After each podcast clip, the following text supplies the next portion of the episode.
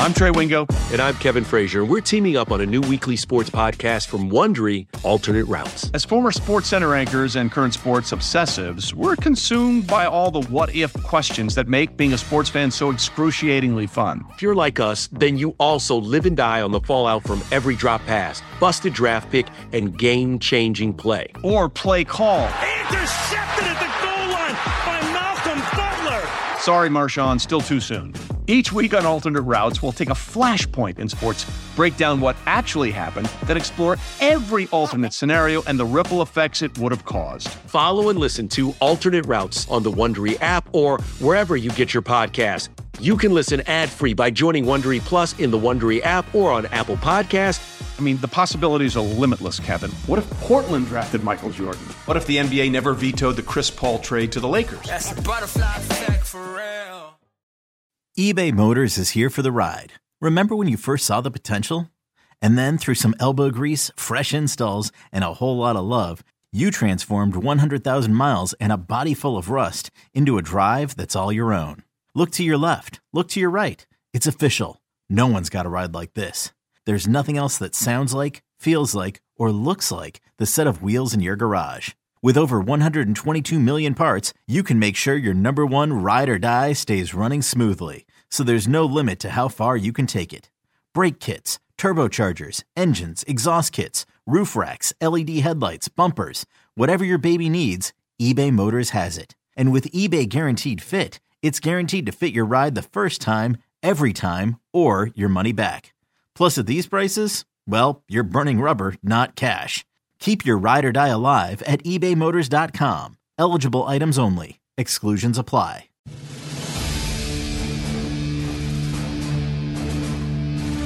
The following is a presentation of Radio.com Sports. Radio.com Sports presents Big Time Baseball. Fly ball and back in the deep right center field. Lorenzo Cain. Got you covered with the best in the business. Deep down the left field line. It's gone. Manny Machado breaks it open with a three-run shot. With veteran play-by-play voice Josh Lewin. A slam! Ball game! And MLB insider Jon Heyman. His numbers would look so much better if there weren't guys compiling 600 home runs. Each week we'll feature a comprehensive look at Major League Baseball, the biggest stories, and a breakdown of the divisions leading up to the 2019 championship race. Harper to center. Way back. See you later. It's all right here on Radio.com Sports Big Time Baseball. Brought to you by the 2019 Mercedes Benz A Class. Radio.com Sports presents Big Time Baseball. It's brought to you by the 2019 Mercedes Benz A Class, along with highly respected baseball insider Jon Heyman. I'm Josh Lewin. John's been covering Major League Baseball since the 80s, back when Tom Hanks was doing comedy and Alec Baldwin was doing drama. That's how far back that goes. Uh, a long time. I'm kind of right. I, am kind of right there with John. I, I, started my career around the same time. Uh, I'm more in the broadcast mode. Uh, John's in the writing mode, but here we are, kind of dovetailing all that into a podcast for you. And each week we will be bringing you insight into the top stories all across Major League Baseball. Get your rundown of the happenings in each division. Joe Girardi is going to join us later in the program. Tony Gwynn Jr. will join us as well. Big Time Baseball, a part of Radio.com, which allows you to get your favorite radio stations free of charge anytime, anywhere. Listen to over 300 stations and over 1,100 podcasts. You can explore by location or genre to find music, news, sports from your own location or across the country. I want to jump right in, John. There's so much cool stuff going on in the AL East. And I guess when you look at your standings page, that's usually the one that comes up first anyway. But Vladimir Guerrero Jr. kind of cannonballed into the pool, right? I mean, the, the, the Blue Jays needing some interest, some life. Uh, Maple Leafs, another devastating loss in the playoffs. They're gone. So uh, here comes Vlad Jr and there was a lot of pomp and circumstance, wasn't there? I like your versatility. Maple Leafs, very good. Yes, I mean, uh, number one prospect in baseball, and rightfully so. Guy hit 380 last year, had a 636 slugging percentage. The guy is a hitting savant and only 20 years old, and obviously he has the name and the genes to do it. Uh, the scouts tell you that Uh, he hits like his father, Vladimir Guerrero Sr., but has better plate discipline, and that is scary because Vladimir Guerrero, a Hall of Famer, rightfully so, should have been a first ballot Hall of Famer. Little editorializing there. I think we missed the boat on that one, but he is in the Hall, which is what counts, and the scouts will tell you that Vladimir Guerrero Jr uh, could be headed that way too, and uh, certainly has uh, lit a spark under the Blue Jays. Where a lot of good things are happening. They've won three in a row since he got there. There's something really cool in there about that expectation debut. I, I always think of that old Bugs Bunny cartoon where he's a conductor. Uh, what is it, Leopold, and, and all the patrons are saying Leopold, Leopold, Leopold as he walks through. You know, they, they can't believe this great conductor is in their in their midst, in their presence. And when, when Jason Heyward started the season in 2010. I think there was that kind of buzz. And, and when Strasburg made his debut later that summer, uh, maybe Yasiel Puig in June of 13, right? I mean, or, or Ohtani, right, in, in, in 2018 it's just cool when there's that kind of buzz that circulates even before a guy gets in the room. Yeah, I, I think Strasburg is a good one. There was a, a big anticipation, certainly the case here with uh, Vlad Jr., and a part of it was the build-up and the belief on the part of some people that he was ready earlier certainly was from a hitting standpoint. Toronto will tell you that they would like to have seen some more evidence of durability, and he is only 20 years old still, so uh, that'll be something to be d- debated later. But the anticipation was huge. I saw on TV some people comparing it to Mike Trout's ascension, but to me, this was even greater. We didn't know Mike Trout was going to be Mike Trout when he was called up. He was a top prospect or one of the top two or three prospects uh, but in this case, this was clearly the guy. And looking at those numbers in the minor leagues, I mean, not even Mike Trout uh, hit 380 for a year or had 636 slugging like Vladimir Guerrero Jr. So the anticipation was huge. The whole country of Canada was on board. Drake was excited, and uh, understandably so, because this is a a huge, huge talent. Living it up in the six right now. These Toronto people are very happy. Now, I, I want to jump us over to the AL Central. Let's just kind of go around the divisions here off the top. Minnesota, and I know you and I both thought they were good, not great, but good. Uh, I mean, Eddie Rosario is top five in the major leagues in home runs as of this taping of the podcast. I did not see that coming.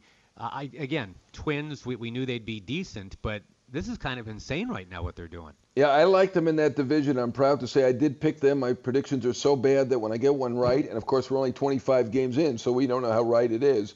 Uh, yeah, but you got to circle good. it like in neon. exactly. So uh, we're only a few weeks in, uh, about four weeks in. So uh, it's not over yet, but uh, there were people who were telling me, you know what, uh, look at that Minnesota Twins rotation, and even their top starter would, would be maybe the number five starter in Cleveland. But I looked at the whole roster, and the Twins have a terrific lineup. And you, if you went down to Fort Myers for spring training and saw the Twins, I know a lot of people go to Fort Myers to see the Red Sox, but the Twins are pretty popular in spring training too, and uh, they really raked in spring training, and uh, understandably so. They they have a terrific lineup, uh, deeper than it's been.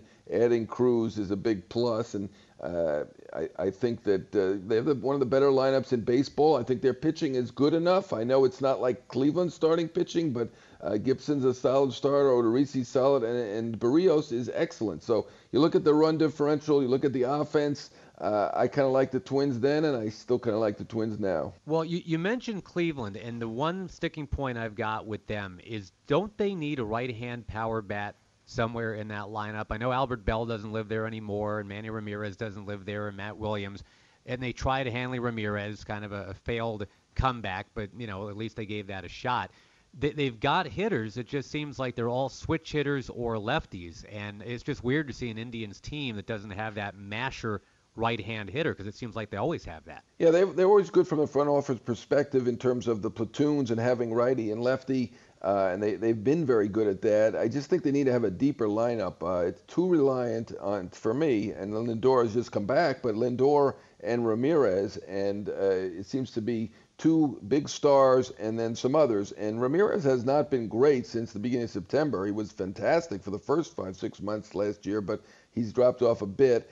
And uh, I think they just need uh, more. They need more good hitters, whether they're righty or lefty and, and a deeper lineup. And, uh, you know, their, their starting pitching is excellent on paper, hasn't been quite as good uh, on the field. Uh, Clevinger's had an injury. I mean, Bauer has been terrific, uh, good on Twitter as well. But uh, to me, the Cleveland has taken a step back. Uh, we thought that this winter, and I think it's coming to fruition now. I'm glad you mentioned the social media game of Bauer because one of his targets from a few days ago is also really good on Twitter. Alex Bregman uh, was on the receiving end of a little bit of, well, you know, uh, let, us face it, John, in the old days, this just would have been on field gamesmanship, right? I mean, it would have been two guys hollering across the field at each other, and that happens all the time. But now we're in a society, we're at a time in this universe where this stuff plays out a little differently, right? I mean, it plays out on these social media platforms. So you and I, uh, as people who are not in our 20s or 30s, we're a little north of that. I'm just curious where you sit when you look at something like Bauer versus Bregman on Twitter. Well, I'm on Twitter too, and I follow Twitter. And uh, Bauer is very interesting on Twitter. He's not afraid of a controversy. He's not afraid of even a feud and the the guy has gone to arbitration twice in a row. I think he knows he's never going to be friends with anybody with Houston.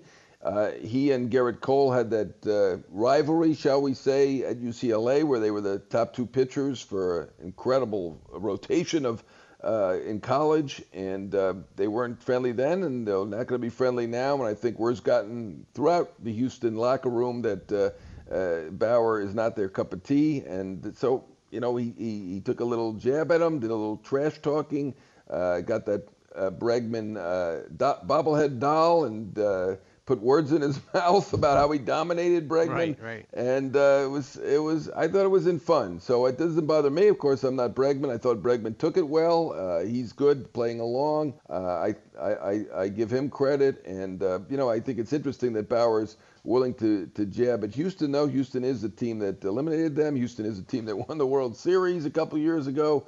Uh, so, uh, you know, from that perspective, Houston's always got an answer for Cleveland. Bregman being taken on by Bragman is what that Exactly. Very to, good. Thank you. Thank you very little. Uh, kind of keeping it in the, the realm of newfound controversy, I want to jump to the NL East because Rhys Hoskins – the last guy I thought would be in the middle of something. I mean, I, I thought if we were going to introduce controversy in Philadelphia, obviously we're talking about Bryce Harper having done something, but Rhys Hoskins hit a home run last week in New York, and they say it was a 34.2 second home run trot. He'd been uh, maybe thrown at, maybe not, the night before by Jacob Rhame, who has since been suspended and even sent down. But we're told it broke the StatCast record of longest romp around the bases on a home run. Nobody had ever done 30. even Bartolo. Yeah, that's like, what I was thinking. no, Bartolo was like he he roared around the bases. He was like 30 and a half seconds. Hoskins wow. was 34 seconds plus. So.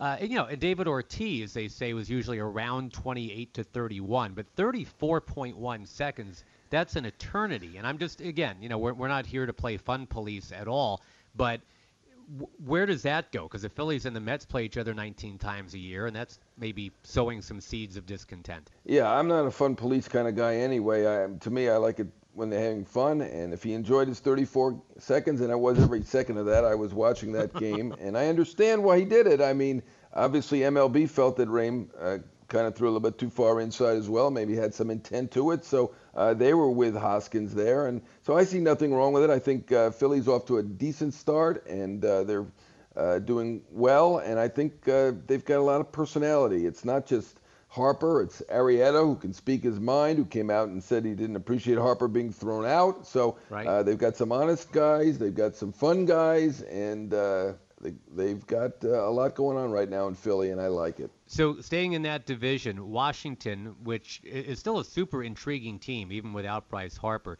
Uh, Anthony Rendon has got to be a cornerstone piece for them, though, right? And, and my question to you, since you've got your finger on the pulse of, of things like impending free agency, are, are they going to figure out a way to keep Rendon? Yeah, I thought for sure that they would, and I, am not positive right now. Um, you know, maybe they will uh, quickly. You never know how these things go, but uh, uh, the last I'd heard is they were still pretty far apart in negotiations. I don't know whether the dynamic has changed uh, now that Ted Lerner isn't really running the team, and you have Mark Lerner and the board. Maybe they're a little bit more cognizant about staying under the threshold and maybe toeing the line to some degree on the payroll. Uh, Ted Lerner, uh, thought to be the richest owner in baseball, uh, over 90 years old, um, kind of threw caution to the wind, to use a cliche there, when it came to the payroll. Uh, they were one of two teams over the threshold last year. They're very close to it now, thanks to some of the things that he did. Uh, certainly had the emphasis on winning, and I think that was uh, terrific. But uh, you know, at this point, uh, it is possible that they will not get Rendon done. You you think so? They have that long-standing relationship with the agent Scott Boras, and they've got a lot of deals done with him. They obviously didn't get the big one, the Bryce Harper deal done, but they had Robles and Soto in the outfield, so it's a little more understandable from a positional standpoint. Rendon, tough man to replace, but I think right now there's a little bit of difficulty, and part of it stems from, as we discussed last week to some degree, uh, that Arenado deal, which was a very good one, seven-year extension for $234 million. And Arenado may have a bigger rep, maybe a little better defensively. I mean, he's probably better defensively than anybody except maybe Machado and Brooks Robinson. But uh, if you look at their WAR numbers, you look at their offensive production over the last two, three years, uh, they're pretty comparable, and Rendon is slightly ahead on some of those offensive numbers. So uh, that kind of gives you a comp, and that probably shows you why there's some difficulty here. The assumption is the Nats probably don't want to go past Arenado for Rendon, and uh, you know the, the the possibility is that Rendon and his camp is probably looking at that and saying, you know what, we're just as good from an offensive standpoint. We should be there and get some kind something close to that, if not exactly that. And um, you know, sometimes those comps help, and sometimes they hinder. In this case, it may be hindering. That's Jon Heyman's voice. This one is that of Josh Lewin. This is Big Time Baseball, presented by Radio.com Sports. Let's keep it uh, National League here. And let me ask you about the Cardinals over in the Central here, John. They seem to be quite legit in what everybody thinks is going to be a three, maybe a four team race in that division. The, the, Cardinals, it's been a little bit weird. They they've allowed, I think it was in the first three weeks of the year, they gave up home runs to four different pitchers, which you know you're really not supposed to do. But then, you hmm. know, but Goldschmidt is doing his thing. You've got Ozuna doing weird Spider-Man crawls up and down walls. I mean, it's been a, a fascinating month for St. Louis. How are they looking to you? Yeah, I mean, I'm impressed by the Cardinals uh, to this point. Uh, it's been an intriguing division. Uh, I could see picking any one of three teams. Pittsburgh had gotten off to a hot start and has certainly cooled off considerably since then. Uh, you know, I was beating my chest a week ago or two weeks ago with Milwaukee, looking like the best team, and that offense is fantastic. And Yelich repeating what he did as an MVP and all that. Uh, so I kind of like Milwaukee, but uh, St. Louis is awfully good, and the Cubs are coming on now too after somewhat of a slow start and some questions about their spending and their bullpen.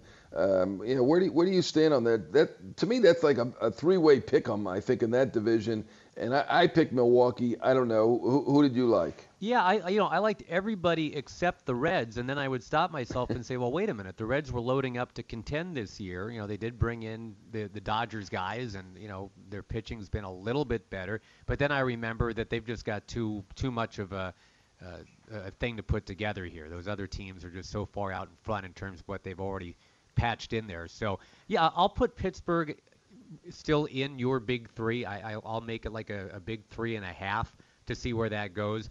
And, and that and that gets me to the NL West, strangely, because again, here's a division where you would think it's the Dodgers and the Rockies and that's it. But then you go, well, wait a minute.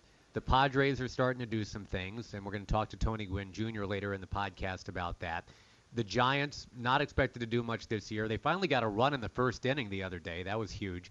But do, do, they keep a guy like Madison Bumgarner? You hear all that speculation about how Madison Bumgarner is definitely going to be traded, and there have been rumors, Milwaukee and Philly, Atlanta, Yankees, all sorts of rumors. But uh, some GMs are starting to doubt that they will actually trade Madison Bumgarner. They've historically been a team that's held on to its heroes. Some might say too long. I, I don't know. I'm, it's hard to know on that one. To me, Bumgarner is still an effective pitcher. Uh, still's got some years, still has some years left in him. So it'll be interesting to see. And I, I think he will have a great value at the break because uh, his value is in that postseason. So contenders, and there'll be obviously uh, several of those, and they all should be interested in Madison Bumgarner because there's been no better postseason pitcher than him. So I think his value is high, but I've had some GMs tell me that his legacy value is even higher. And these are not GMs with the Giants. These are people looking on the outside right. looking in and saying they're not going to get what his legacy value is, and they don't think that he ultimately will be traded. I mean, that surprised me because uh, to me it makes sense. To me, his value is going to be high, and there are a lot of teams that need a great pitcher, and particularly a left-hander. So I still think there's a good chance he'd be traded, but I, am being told that uh, some people think he's going to stay in San Francisco at least till the end of the year. Hey, John, real quick before we leave the NL West, we got Joe Girardi on the line. I want to bring him in. But the Diamondbacks off to a decent enough start. Could they be sellers, though? I mean, they've got Robbie Ray, they've got Zack Greinke, who's got a huge contract, obviously. Uh, Peralta's a heck of a player. Yeah, that's going to be an interesting debate uh, come selling time. I, I think that Arizona felt, although they didn't say it as as obviously as Seattle, that they were going to take a step back this year. Uh, they lost uh, some key players, as we as we know. Corbin, uh, one of their best pitchers, uh, gone via free agency, and Pollock, uh, a great outfielder, gone via free agency. And uh, talking to Arizona people, they felt they were going to surprise some people and be better than people thought. And to this point, they certainly are doing that, and that could put things in a quandary for them. I think uh, they, they're a very smart team, and uh, they, they, go about things in the right way. And I think that intellectually, they, they probably realize the best thing to do is to sell at the deadline. And they've got some pieces that people are going to be interested in. Obviously, they have, might have to pay down some of the 80 million that's expected to be left on Greinke by mid-year. But you've got Robbie Ray, you've got Peralta, you've got some veterans, you've got Ahmed. You've got Adam Jones potentially looks good for them. Dyson has looked very good. So they have some interesting pieces. Uh, I think they're going to have a debate. Sometimes it's hard for the ownership to give up some of these players that he's put his heart and soul into. But I think uh, even though they're off to a good start, I still think there's a decent chance the Diamondbacks are going to end up being sellers. All right, that's Jon Heyman. I'm Josh Lewin. Joe Girardi is swinging a bat on deck. We'll get to him in just a moment. Big Time Baseball presented by Radio.com Sports. He's a four-time World Series champion, including his latest as the Yankees manager in 2009. And here comes Joe Girardi. It's Joe Girardi on Radio.com Sports Big Time Baseball. Radio.com Sports presenting Big Time Baseball. It's brought to you by the 2019 Mercedes Benz A Class with Jon Heyman. I'm Josh Lewin. Let's bring in the former manager of the Yankees and don't forget the Marlins, too. Uh, now a valued member of this Radio.com Sports team, the great Joe Girardi. Take some time. And, and uh, first of all, Joe, if you don't mind, I, would like to start with, with the Yankees. I, I keep wanting to call them your Yankees, and, and forgive me for that. It just, you know, I still see you in those pinstripes. But CC Sabathia with the 3,000 strikeouts on approach and uh, just kind of locks in his status as a future Hall of Famer. Obviously, I think it's an underappreciated career in some respects, but you know now there's only 17 guys on the list of 3,000 strikeouts. Very very cool thing to note. And I'm just curious that the time you spent around CC, what you can can tell us about him. Well, I, I think his greatest asset as a pitcher is his competitive edge that he has and how hard he fights. And I think he's got such a big heart on the mound, and he's he's going to figure it out. You know, he had to change his style of pitching, and he figured it out, and has been very successful since he did that the last you know two or three years, and uh, just a joy to manage. Um, great in the clubhouse, great to his teammates, and just a fierce competitor. Hey Joe, uh, Jon Heyman here as a colleague at MLB Network, and before that, covering you with the Yankees as a player, as a broadcaster, and as, certainly as a manager. I know nobody follows the game more closely than you. So, uh, having seen now about uh, three weeks of play, three four weeks of play, uh, what, what, what teams, uh, team or teams, have really surprised you to this point? I mean, obviously Seattle jumped out early and was a clear surprise, and maybe they still are. But is is there any one team or a couple teams that have really surprised you to this point? Um, I've been surprised at like how Toronto's done you know, considering all that they lost offensively over the last couple of years, um, they've done a really good job. Um, Detroit has played okay, which somewhat surprised me. Um, not surprised by Minnesota. I, I thought they were going to be really good with the additions that they made, and I think they're even going to continue to get better. Um, the, the Padres ha- have played okay too as well. Um, but I think you're starting to start to see the teams that we thought were going to be on top coming to the top, and I think that will continue. Going back, Joe, to what you were just talking about with Sabathia a moment ago, I'm, I'm covering the Red Sox this year, and I'm looking at Chris Sale and his obviously very sluggish start. It's incredible. The, the Red Sox basically are a, a 500 team when Sale doesn't start, and when he does, they haven't won a freaking game the, the entire year. So there are some people that are starting to say, okay, if this is the new normal for Sale, if he's not throwing 96, 97, and who knows, maybe he will ramp it up when the weather gets warm and he'll he'll hit it again. But he's not at a point in his career yet where he's got to do the reinventing, is he? I mean, I don't mean like Jamie Moyer or Frank Tanana reinventing, but I mean, does he have to to adjust things, or is he going to be okay? No, I think he's going to have to adjust things because he doesn't have that in the tank to go to it when he needs a strikeout. And I think when you lose velocity like he has, you've probably lost a little arm speed, and the slider's not quite as as sharp, and the changeup is not quite as effective because there's not such a big discrepancy. So I think location is going to become more and more important, and he might have to add something. You know, he might have to sink his fastball a little bit more, or try to, or add a cutter, just to to give people a different look. Hey, Joe, uh, you've been in the game uh, 30 years and as a manager 11 years, and so you've seen a lot of changes uh, clearly uh, in that time. I'm just wondering what your overall thought is, and if you want to talk about the Yankees at all, you can. I don't want to necessarily pry on that, but uh, the difference is at one point the manager was uh, considered the face of the franchise and sometimes the star of the franchise.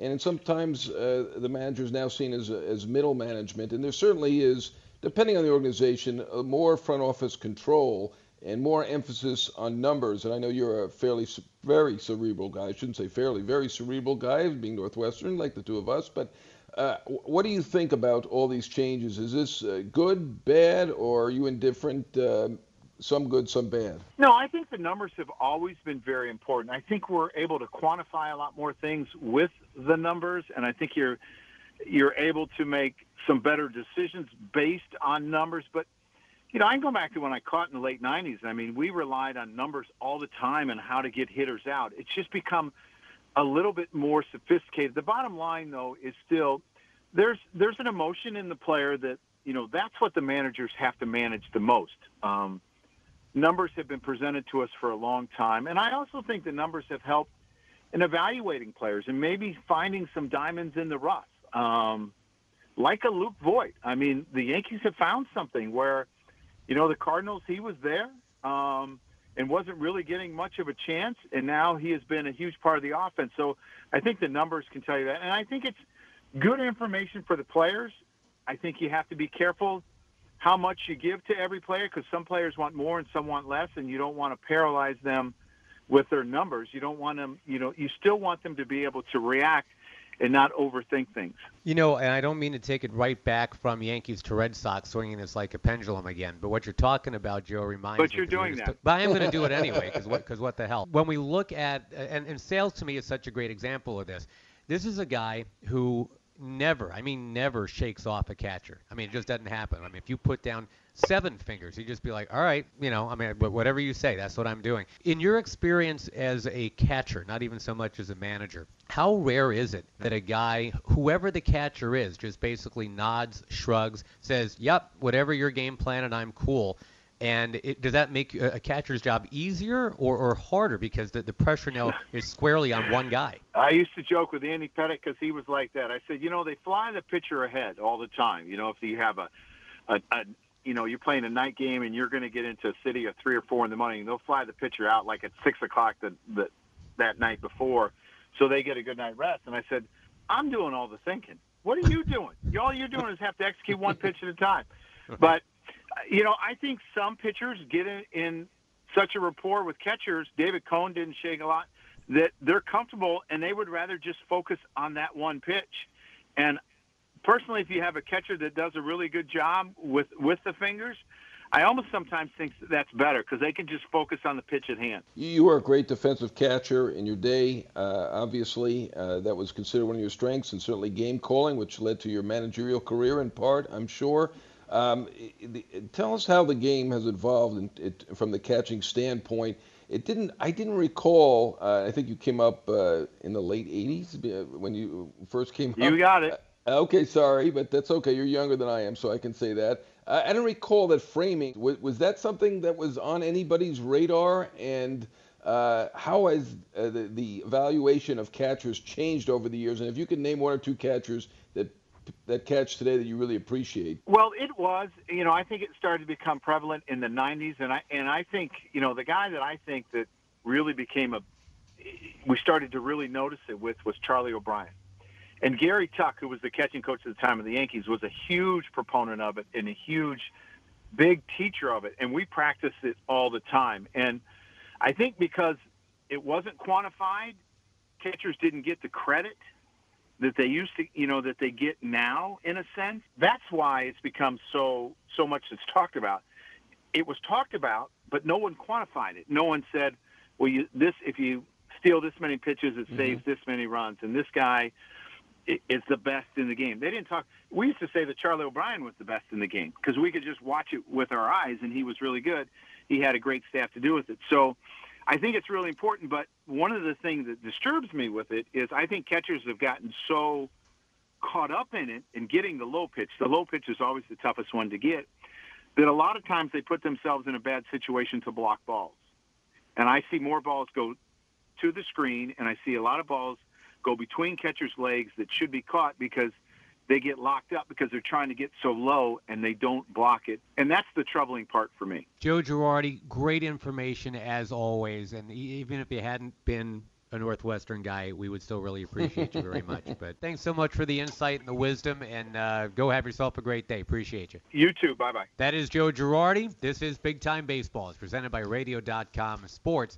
Coming up, we've got a treat for you. Talk about a guy who was, uh, well, not at all a catcher. Uh, he was an outfielder Pretty good one, but his dad was one of the all time greats, and we'll get into that with Tony Gwynn Jr. in just a moment. He was an eight year major leaguer, carrying on the legacy of the late Tony Gwynn, a baseball Hall of Famer. Here comes Gwynn digging for the plate, trying to score. The relay throw, he is safe! And inside the park, grand slam home run. Now he's a Padres radio broadcaster and analyst for Fox Sports San Diego. It's Tony Gwynn Jr. on Big Time Baseball. Radio.com Sports presenting Big Time Baseball. It's brought to you by the 2019 Mercedes Benz A Class with Jon Heyman, Josh Lewin. We're talking NL West. We're talking a whole lot of juniors here. Tony Gwynn Jr. joins us right now. Of course, the son of the, the late Hall of Famer, Tony Gwynn Sr. Tony Gwynn Jr., eight year major leaguer himself, now a Padres broadcaster, talk show host, a lot of cool stuff.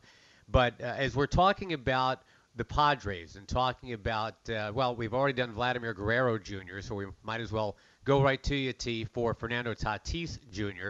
There was a scare mm-hmm. in the game that he had on a Sunday in D.C. He stretched out like a wishbone at second base. Yeah. It didn't look good, but I, I guess uh, there was a huge sigh of relief being heaved by everybody now. Looks like he's going to be okay.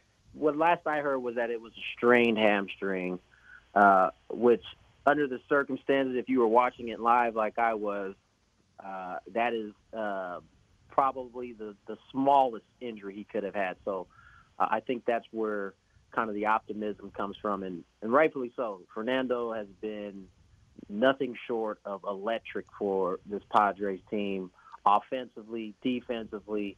Uh, he, he's carried himself like he's been here for a few years, and it's been fun to watch. Hey, Tony, uh, Jon Heyman here. I've got a lot of questions about the Padres as well. Obviously, a very exciting young team this year. Had the big signing with Machado, a Tatis Jr., a junior like yourself, as Josh said, uh, quite a quite a great all-around player. But you know, I wanted to ask you about what it was like being a Tony Gwynn Jr. Since we have you here, uh, obviously your father, not only a Hall of Famer, an all-time great with a 338 batting average. Do you, do you think that it opened doors for you, or do you think that it was uh, difficult uh, with the expectations so high? You obviously had a, uh, you're a great athlete, uh, terrific. Only 20,000 people have played in the major leagues. You had a, a nice long career but uh, obviously there's only one Tony Gwynn. How it was for you, and you've named your son Tony Gwynn the third, right? So I guess uh, by and large you, you thought it was pretty good being Tony Gwynn Jr. I had a good experience. I think to answer the first part of that question, did it open doors for me? Yes, it did. It, it at least caught eyes, but as you said, because of that same background, the expectation was probably higher than most. So I had to kind of make my own way and I think the most difficult part, I think, is separate because we have the same name, is separating the name from the individuals. And once I was able to kind of establish that, you know, in high school and college, I think scouts saw that and, and were able to evaluate me differently because I was able to distinguish the individual uh, from the name for them. And so, yes, it, it opened doors, but it certainly made things probably more difficult. Um, but the the the beauty of it is if you're able to get to that level, you're 100% prepared for. It. I mean, I grew up in a locker room, uh, learned from just watching. Nobody had to really say anything. I, I paid attention a lot, and by the time I got to the big big leagues, the only thing that was nerve wracking was actually getting in the box in a big league game. But the stuff you know prior to that was easy for me. I, I just I treated it like I did when I was younger. So uh, from that standpoint, it, it was it was very helpful. Tony Gwynn Jr. joining us, and I know you've heard this a ton of times, Tony, but it, it's eerie. I mean, Jon, isn't it? I mean, the same cadence, the same voice, the mm-hmm. same laugh. You know, I mean, you're just listening. yeah. it, it's so apparent that this it. is right. But you know, but the other thing that that I can appreciate, Tony, that that you know about you from the little bit that I've gotten to know you, and and it looks like this is kind of central to the Padres' success now here in 2019 and going forward too. One thing that your dad, I think, passed down to you is he was never satisfied, right? I mean, he finished one season hitting 370, and he knew he should have hit 371. And yeah. it, it just seems like that's the kind of team the Padres have put together, too. It's not just about collecting a bunch of potential, a lot of talent. It's okay, what are we doing with it, and how can we get it even better tomorrow? Yeah, I, I think uh, that is something that A.J. Preller, his staff, have really harped on, and, and we've heard it a lot here in San Diego for the last three years, and that, that's the word makeup.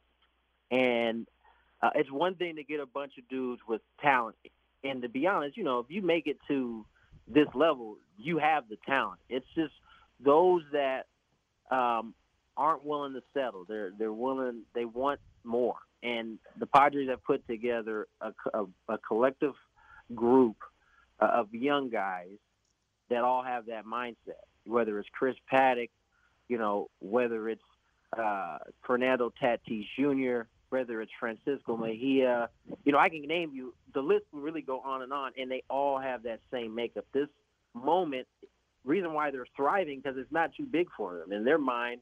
They should be here, and they're going to want more and more as they go further along in their career. Hey, Tony, uh, the, the Padres prospects uh, by the end of last year were ranked uh, the highest in baseball, even above the Braves and the White Sox. So I guess I shouldn't be shocked uh, that they're performing well, but uh, some of them have surprised me a little bit. I mean, obviously, we know Tatis Jr. Uh, has the makings of a superstar, but Paddack has been fantastic. I know he came on last year and started to make a name for himself. Uh, but uh, Margevicius, and I'm not sure if I got that name right. It's not easy. What are your impressions of, of all three of these rookies? Uh, uh, Tat, Tatis, Paddack, and the other fellow whose name I'm sure you can pronounce better than I can. yeah, Margevicius. Uh, Margevicius. Very good. It, it, it's it's funny you said that because you're right, Jon. Paddack, you started to hear his name even up here at the big league level. Started to hear it like June, July of last year. Like this kid's starting to come on. And by the time we got to spring training and I got the chance to sit down with him for the first time, I just walked away feeling like this is just something different.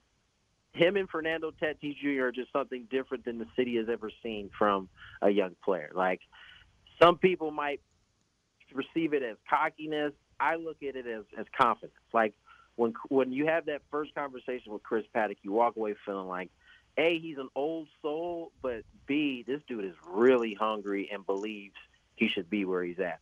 Same thing with Fernando Tatis Jr. It's more, it's in a more playful way, but you you can't help but to see the athleticism in this kid. I mean, he might be one of the fastest players in baseball right now, and you just have to see it for yourself before you realize it.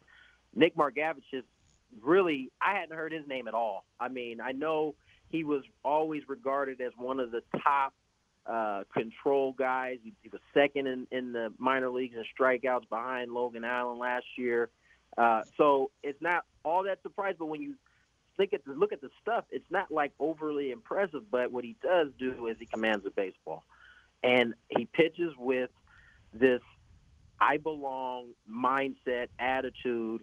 Um, they just don't come off as the type of rookies where when you when you put a mic in their face they're they're you know a little shy or they don't know quite they don't quite know what to say. These guys seem like they have been born to do this, and I think that's why they've had the success. Now they're gonna they're still gonna come have their lumps. I mean, this is the this is the big leagues. It's the toughest league in the world, so it's going to happen. I've been impressed with the few times it has happened this year. They bounce right back. So that, that just shows that talks that goes into the makeup part I was talking about earlier. Tony Gwynn Jr. finishing up with us here. It's Big Time Baseball presented by Radio.com and Sports.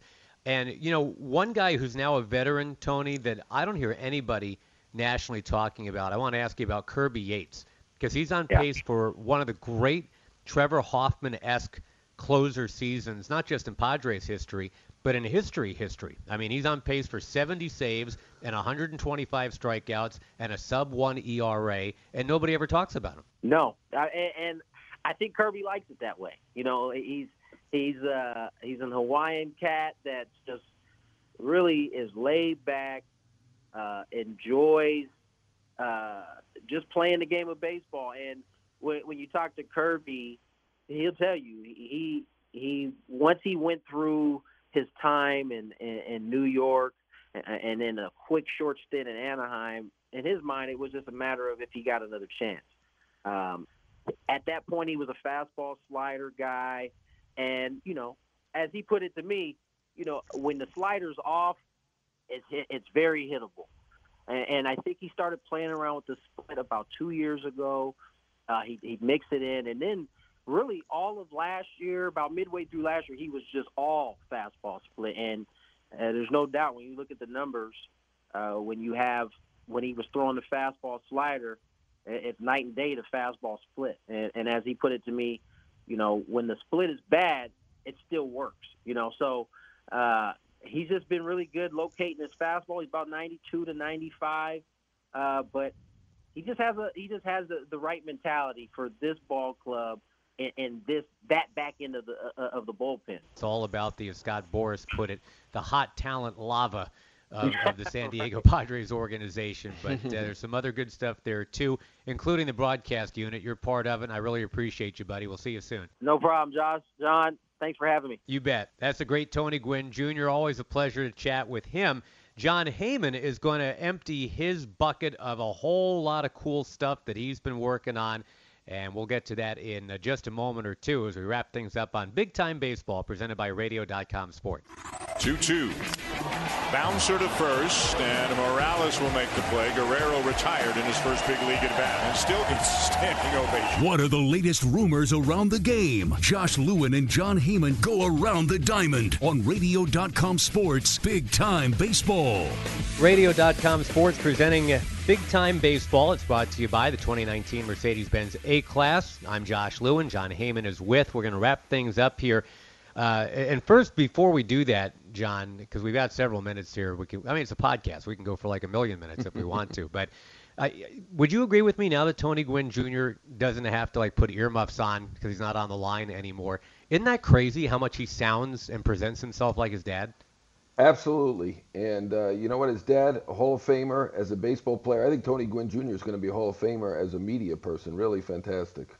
He is, and it's funny because yeah, I, I don't know about you. There's like a hundred different Tony Gwynn senior stats that I could go to that are just like, wow, he did that. That's so cool.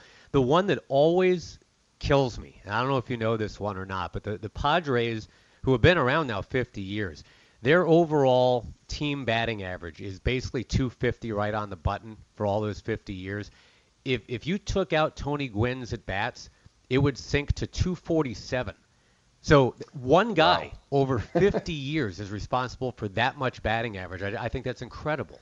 Well, 338 career batting average with that many at bats uh, will do that. And not to say anything negative about Tony Gwynn Jr., uh, but uh, his career batting average is exactly 100 points lower than Tony Gwynn Sr. I mean, obviously, 20,000 players, of people have made it to the major leagues. He is an elite athlete, but uh, not easy living up to Tony Gwynn Sr., one of the No. great all-time players.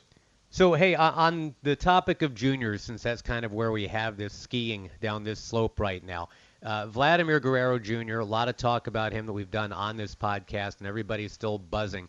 So can I just lob a grenade in your direction and, and put the word grievance on that yes, grenade and ask yes. you, is it possible that, that something like that may end up happening with all of this? Yeah, it's not only possible, it's likely, and I do believe that camp is planning to file a grievance. You know, there's always a controversy when these elite prospects are called up, and the question is, was their service time manipulated in any way? The, the Blue Jays will tell you, well, uh, Vlad Guerrero Jr. was hurt this spring, and we called him up as soon as possible. Uh, the claim from his camp uh, is likely to be that he could have been up last year, and he was ready to be up last year. He did hit 381 last year, 437 on base, 636. That's a pretty good slash line, but that's a difficult case. There are obviously a lot of variables in calling somebody up, including the team's competitiveness and all sorts of things. And uh, these issues have not been worked out to anybody's satisfaction to this point in, in the general. I mean, look look back at Kris Bryant. Kris Bryant is already in his second year of arbitration, and uh, there is still a grievance pending uh, on that case. And I, I think it's likely we're going to see uh, several grievances, and Vlad Guerrero Jr. will be one of those. As we talk about things that are actually happening for reals, as the kids like to say, or used to like to say a few years ago, uh, one thing that's not happening at all right now is Dallas Keuchel is not pitching for anybody, Jon. And uh, I know uh, there's a lot of conjecture about the what and the why, but certainly the when. And I want to get your take on all that, if you don't mind. Yeah, Dallas Keuchel seems to be uh, flexible in terms of the years. Uh, he seems to be okay with a one-year deal if it's at the right number, and I, I think he was looking to kind of replicate that qualifying offer, which was 17.9 million. I'm not sure if he's talking prorated or what at this point, but uh, uh, he is seems to be willing to do a, a one-year deal. And, and one other thing with Keuchel that I think is important right now is that there there seems to be some consideration to waiting till after the draft. I think that draft pick compensation, even though it was lessened in the last CBA, not quite as onerous as it was before, still seems to be weighing on some teams that are interested in Keuchel.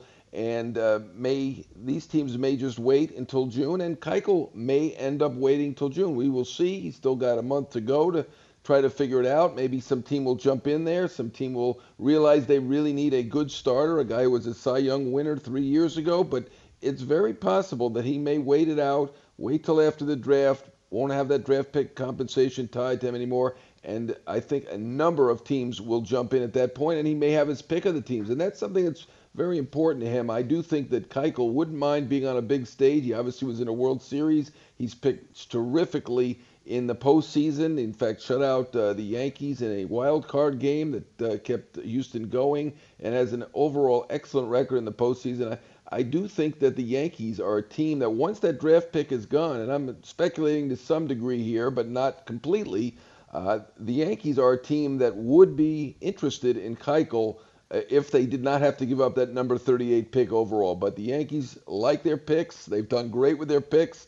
Uh, Aaron Judge was picked in that same realm, in the round 38, maybe a little bit before, but in that same area. So they don't want to give up that pick. But once that pick goes away, I think the Yankees and several other teams will be looking at Dallas Keuchel if he does hold out till June. Give you one twist though to all that, if you don't mind, because with, with the launch angle craze, turning low ball hitters into home run hitters, and pitching up in the zone now looks like it's become just an absolute. It hasn't it kind of turned sinker ballers like Keuchel into dinosaurs. I mean, right? Isn't isn't that why, uh, for example, Rick Porcello is trying to make himself from this Derek Lowe kind of guy into somebody that can attack the upper part of the zone as well. It seems like that's the trend now.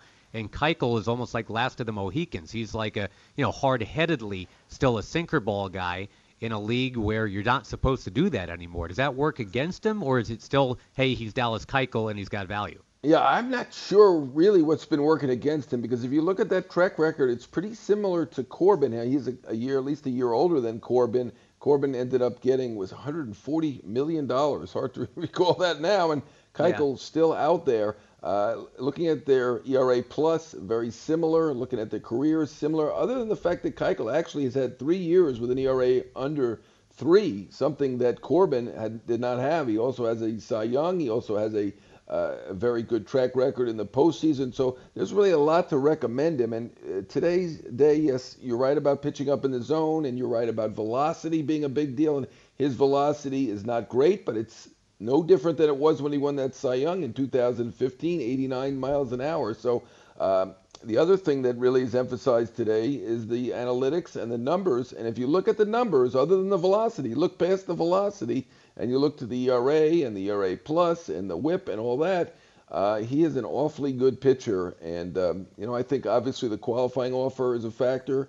Maybe it was the asking price. I don't know. We don't we don't know exactly what the asking price was, but uh, you know he does not have a real big injury history like any other pitcher. He's had a couple of nicks and bruises, but uh, last year led the league in starts through about 200 innings, as always. And uh, it's really a little bit of a mystery as to why he's still out here. But, uh, you know, you may be onto something there. Well, I, I like leaving it as a, mystery. I like, you know, it's kind of like a tune in next time kind of thing since we're at exactly. the end of the podcast. Let, us end with a great big question mark, and we'll let Dallas Keuchel kind of represent that. But, Jon, is always a pleasure, my friend. I, I want to thank Joe Girardi for stopping on the show and Tony Gwynn Jr., too. Uh, next week, I have no idea yet what we'll be talking about, but we'll come up with something and uh, we'll we'll make it happen then. Thank you, buddy. All right, sounds good, Josh. All right, fantastic. Jon Heyman, I'm Josh Lewin. This has been Big Time Baseball. It's presented by Radio.com Sports. Tell your friends. We'll be here again for you. Peace. See you soon. Thanks for listening to Radio.com Sports Big Time Baseball. Brought to you by the 2019 Mercedes Benz A Class. Josh Lewin and Jon Heyman will be back next week, diving into the latest across Major League Baseball. See you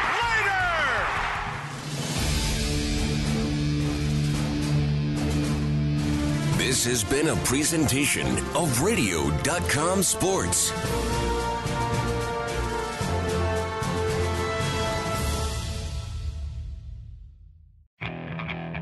Okay, picture this. It's Friday afternoon when a thought hits you. I can waste another weekend doing the same old whatever, or I can conquer it. I can hop into my all new Hyundai Santa Fe and hit the road. Any road. The steeper, the better. Because my all new Santa Fe is available with HTRAC, all wheel drive, so I can hit the trail without a worry in the world.